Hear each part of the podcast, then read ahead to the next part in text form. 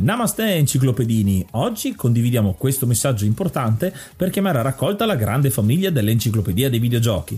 È passato ormai qualche anno dalla nascita del progetto e per continuare a creare contenuto abbiamo tanto bisogno di voi. Il computer con il quale realizziamo tutto il materiale dell'enciclopedia dei videogiochi, dal podcast alle grafiche, ai video, alle dirette, eccetera, dopo 12 anni di onorato e fedele servizio ci sta abbandonando con una rapidità preoccupante che ha reso quasi impossibile continuare a creare contenuti. Quindi, se volete, potete contribuire dandoci una mano andando su enciclopediadeivideogiochi.it e cliccando supporta il progetto. Ogni donazione ci permetterà di sostituire l'attrezzatura fondamentale e necessaria a tenere viva l'enciclopedia. Crediamo che l'unione faccia la forza ed in questo momento ne abbiamo proprio bisogno. Da 5 anni cerchiamo di regalare emozioni, condivisione, informazione su un tema a tutti noi tanto caro, i videogiochi. Grazie a voi potremo continuare a farlo senza il rischio di dover fermare tutto il nostro malgrado. Grazie di cuore a tutti.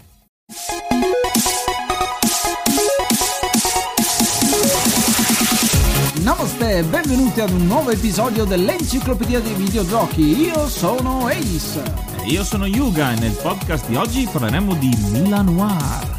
Ma prima di cominciare, come al solito, un po' di news. Da qualche settimana abbiamo anche un canale Telegram, un gruppo Telegram in realtà perché il canale è solo unidirezionale ma il gruppo no, dove ci siamo sia io che Yuga e un po' di voi. Quindi basta cercare Enciclopedia dei videogiochi direttamente su Telegram t.me slash enciclopedia dei videogiochi per trovarci ancora più facilmente. E anche lì potete lasciarci suggerimenti o anche appunto iniziare a intavolare dei discorsi sui videogiochi videogiochi che trattiamo e anche magari chissà qualche spoiler che ogni tanto, qualche anteprima che ci lasciamo sfuggire ogni tanto. O tipo foto backstage. E ora un po' di musica. Sto pensando anch'io in automatico quello.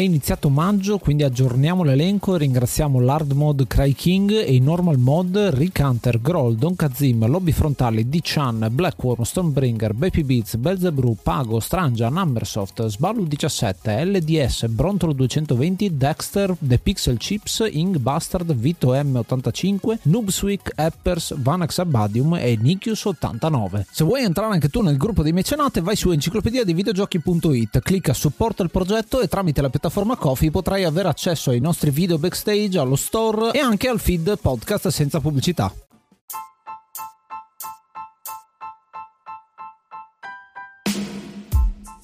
Il gioco di oggi è Milan Noir, uscito nel 2018, sviluppato dalla Italo Games e pubblicato dalla Good Shepherd Entertainment ed è uscito per PC e Switch. È uno sparatutto a scorrimento che ricorda molto le ambientazioni dei polizieschi anni 70, in questo caso particolare ambientati in Italia. È un gioco totalmente italiano, appunto Italo Games sono tre ragazzi che ho avuto il piacere di intervistare direttamente sul canale YouTube, ci siamo anche trovati quando hanno presentato il gioco alla Milano Games Week, tra l'altro è molto bello perché avevano uno stand tutto loro, comunque un piccolo spazietto con i cartonati dei personaggi molto bello. Ed è un gioco in uh, grafica pixel art molto molto ben curato. E faccio notare un'altra cosa, è un gioco che è uscito nel 2018 per PC PC e adesso ha una edizione nuova per Switch uscita durante il 2019 in realtà. Molto molto interessante che l'ha reso anche famoso a livello mondiale in un certo senso non solo a livello italiano ma ha cominciato a sfondare anche in giro proprio perché è una storia italiana all'estero quindi molto molto bello. Complimenti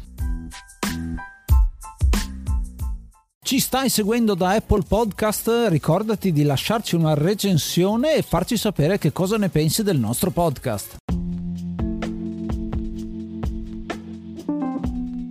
La nostra storia inizia appunto a Milano, come dice il titolo del gioco. iniziamo con uno sgherro non ben eh, identificato che entra in un bar e cerca una persona particolare. Gli viene indicato che questa persona è in bagno e scopriamo che è un killer, ha soldato per ucciderlo. Quindi prendiamo subito le parti di un, uno spietato assassino. Quindi entriamo nel bagno, però prima possiamo anche notare tutte le citazioni della cultura italiana. In questo caso ci saranno un sacco di pubblicità rinominate dell'epoca degli anni 70, rifatte appunto per il gioco, per, per, i, per i diritti, però sono molto riconoscibili. Quindi per noi e anche per te, Ace, nel, nel Let's Play, hai praticamente scoperto tutto subito. E tutto quanto. Piccola chicca il fatto che nel bar la gente che gioca a carte gioca con le carte da briscola, quindi, quindi proprio ben, eh, ben curato. Entreremo quindi nel bagno e troveremo una persona chiusa nel bagno che sta facendo quello che deve fare. E quindi il, il primo tutorial che avremo sarà il tasto per sparare. Quindi spareremo attraverso la porta, uccidendo la persona, ma venendo subito crivellati di colpi dall'altra porta del bagno che era chiusa a fianco, dove esce quello che è il vero invece protagonista, ovvero Piero Sacchi. Piero Sacchi è questo personaggio con occhiali da sole sempre, la giacca rossa e i pantaloni jeans, quindi è molto molto semplice come design, ma allo stesso tempo, proprio dal punto di vista del design, è molto particolare perché tutti i personaggi di questo gioco hanno il viso grigio, quindi ci sono tantissimi colori, ma il viso grigio ci fa appunto calare nell'atmosfera noir di questa Milano di fine anni 70. Molto bello perché si vede che è fatto dagli italiani per gli italiani in un certo senso, perché anche tutto quello che viene detto e scritto ha un certo accento, comunque quelle che sono le usanze tipiche degli italiani che parlano. E appunto Piero Sacchi è questo killer spietato che riesce a evitare il colpo e, ed è il vero protagonista della vicenda. In eh, sette schemi più queste introduzioni vedremo cosa gli succederà nel corso di questa storia che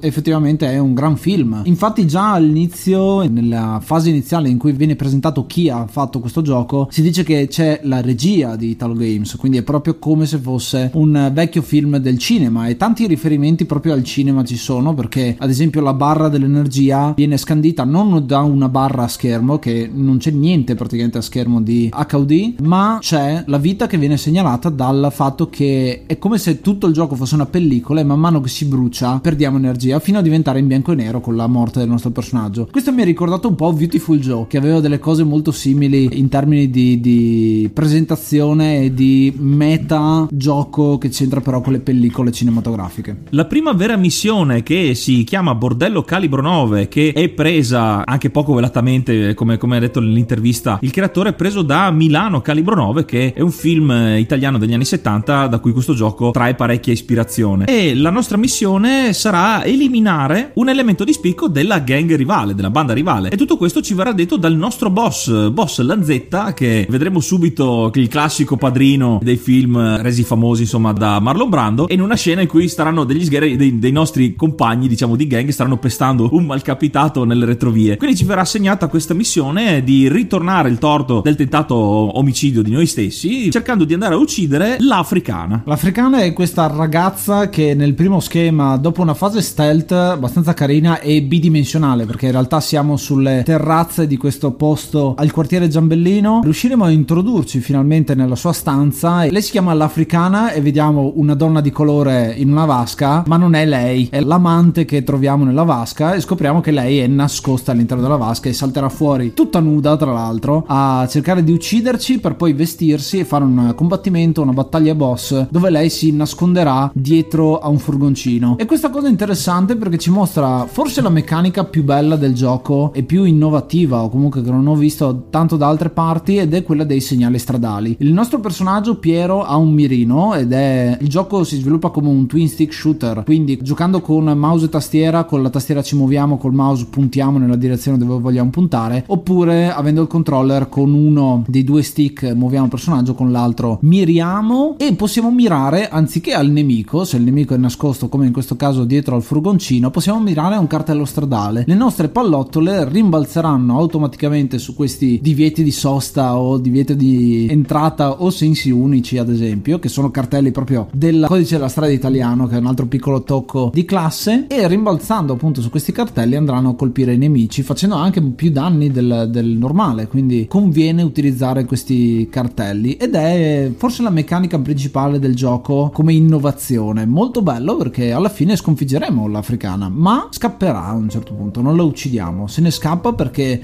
la ritroveremo più avanti in questa storia di vendetta. Questa sessione di combattimento, ovvero quella successiva al duello dietro il furgoncino, è una missione di inseguimento, infatti dovremo inseguire l'africana che ci sparerà col suo Uzi dal furgone e qui avremo l'aiuto, ci verrà in aiuto una ragazza che avremo in un certo senso liberato dal bordello calibro 9 che è Lucia, che è una, una ragazza che suo malgrado lavora in quell'ambiente cerca di uscirne grazie al nostro aiuto. E questa parte di inseguimento si differenzia dal gameplay standard perché diventa un vero e proprio bullet hell. A bordo del veicolo dovremo pensare sia a sparare al boss ma anche evitare tutte le cose che ci pareranno davanti sulla strada, quindi altre macchine, barili, lavori in corso, quindi proprio un ambiente urbano. E bucce di banana. Così la macchina scappotta con le bucce di banana. Qui si vede la citazione cinematografica perché quei film erano un misto di sparatorie e inseguimenti in giro per i vicoli della città. È proprio così. Facciamo la seconda missione che si chiama Il ragazzo del massacro. Il boss Lanzetta ci dà la seconda missione. Sarà vendicarci contro Ciro, che è questo personaggio, questo terrone, viene proprio chiamato il terrone, all'interno di un deposito dei tram, il famosissimo deposito dei tram di Milano che tutti i milanesi conoscono e saremo qua proprio a, ad affrontare lui prima e Gianni Beretta con famiglia dopo. Ci viene indicato come il vero mandante del nostro tentato assassinio. E nel deposito dell'ATM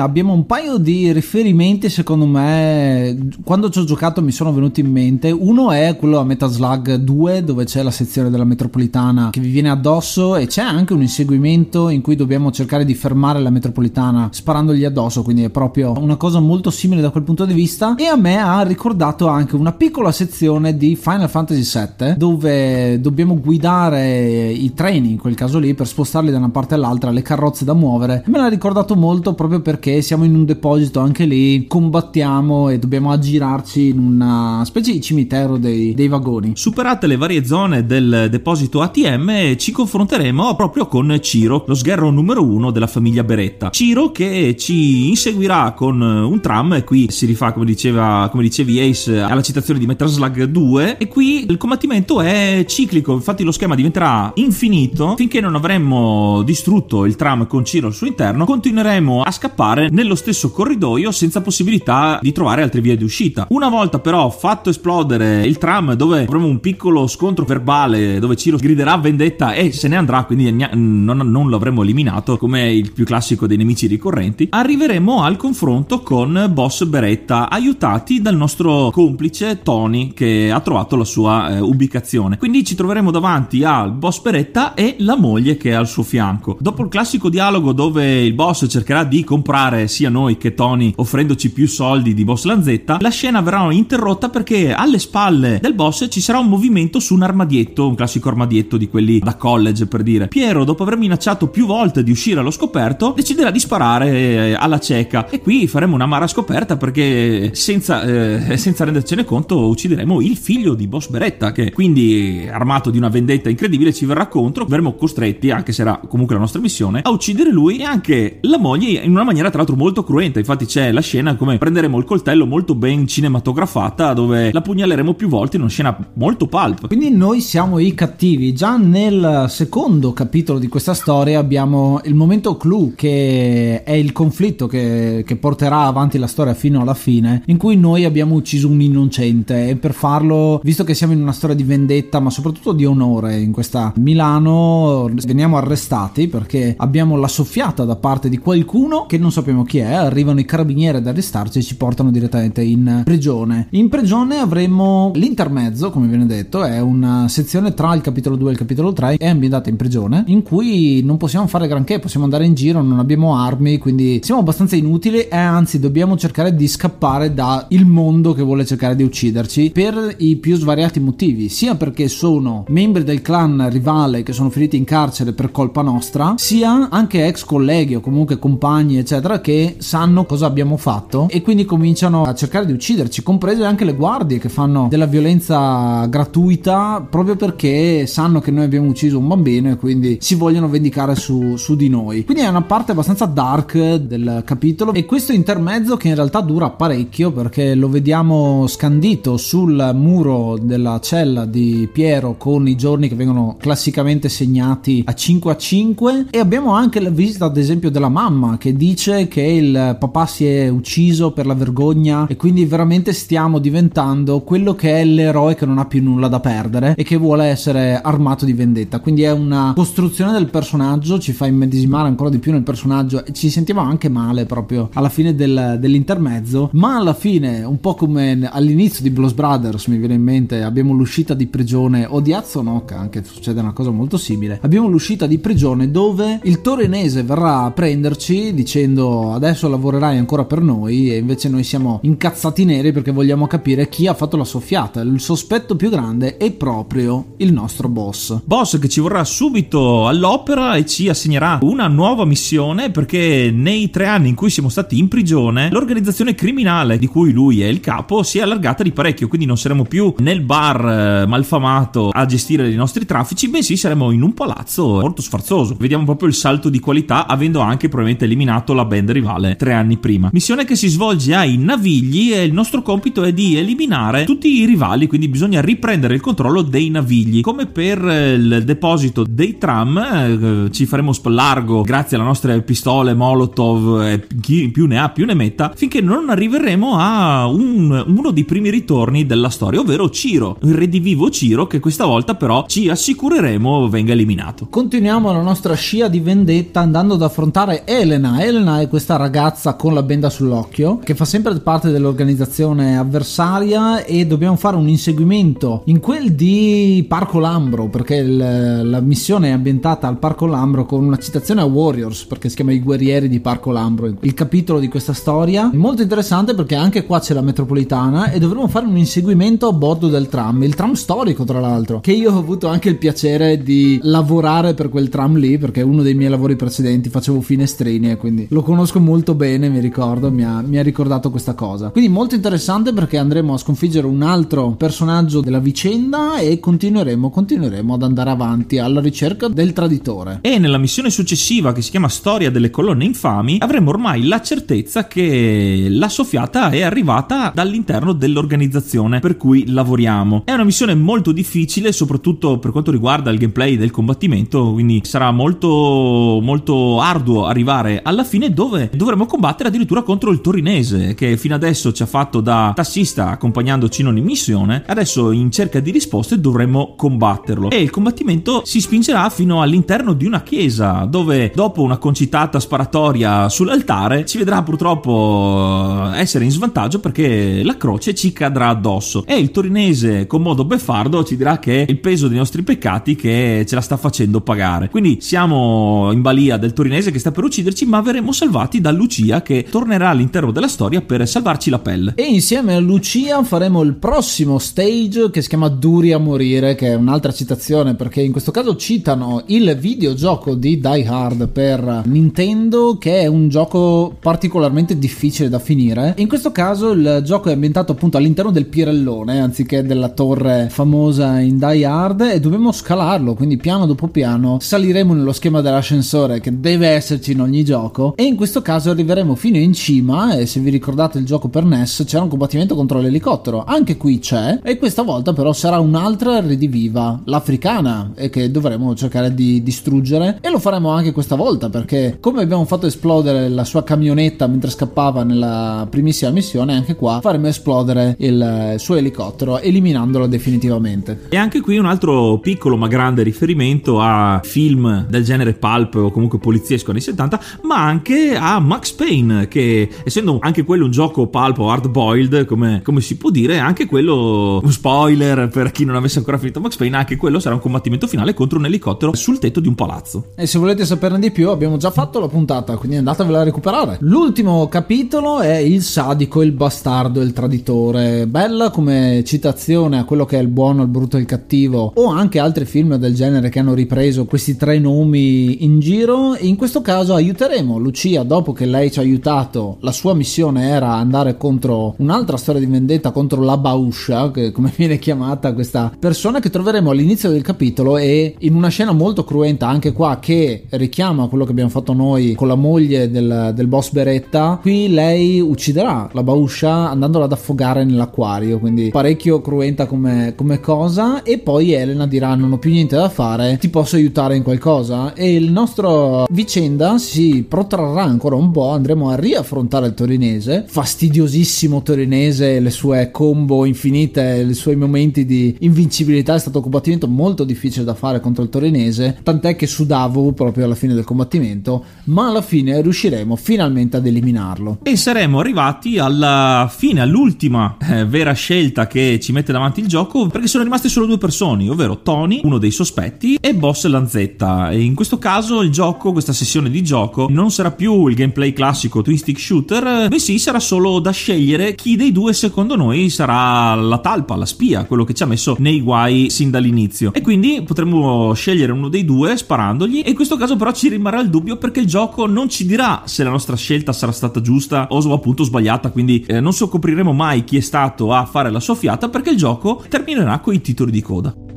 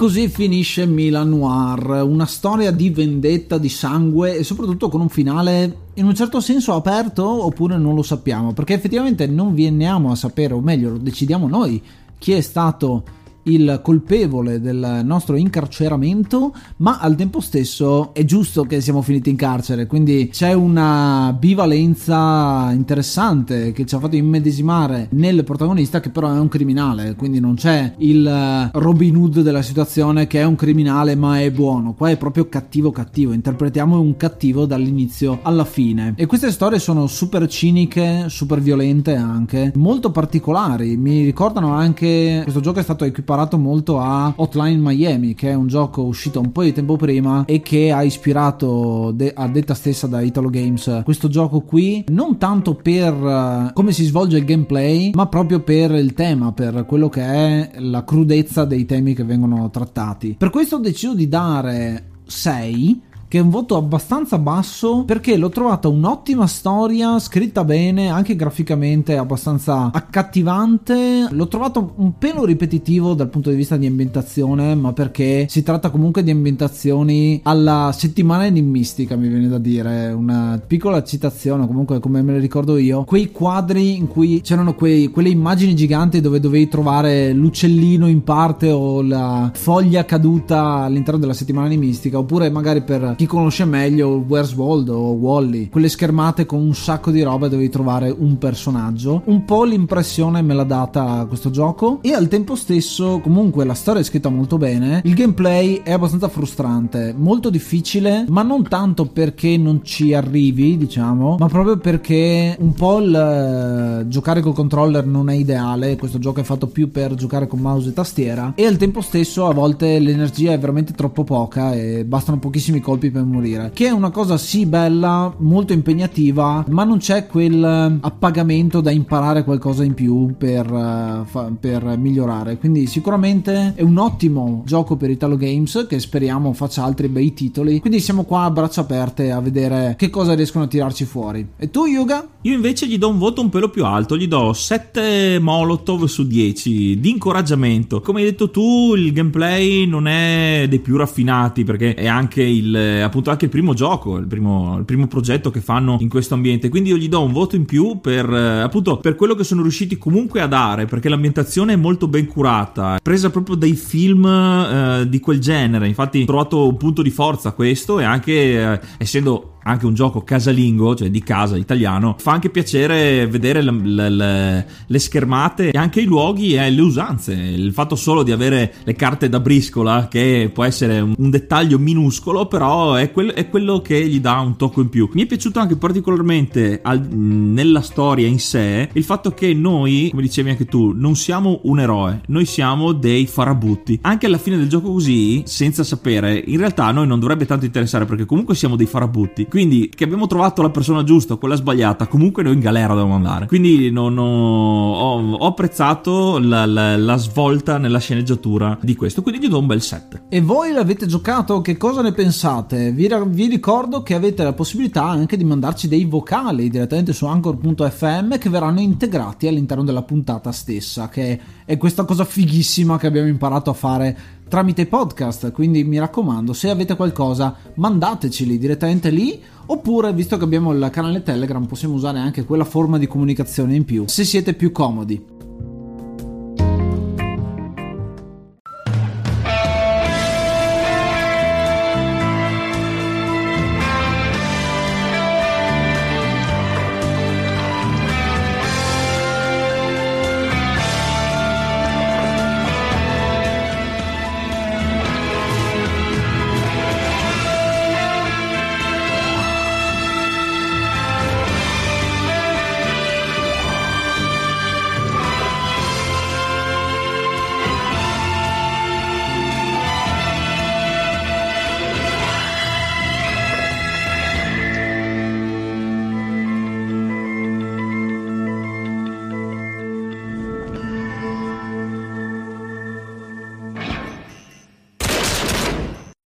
Sentiamo settimana prossima come ogni domenica con una nuova puntata dell'enciclopedia dei videogiochi. Io sono Ace. Io sono Yuga. Namaste and be brave.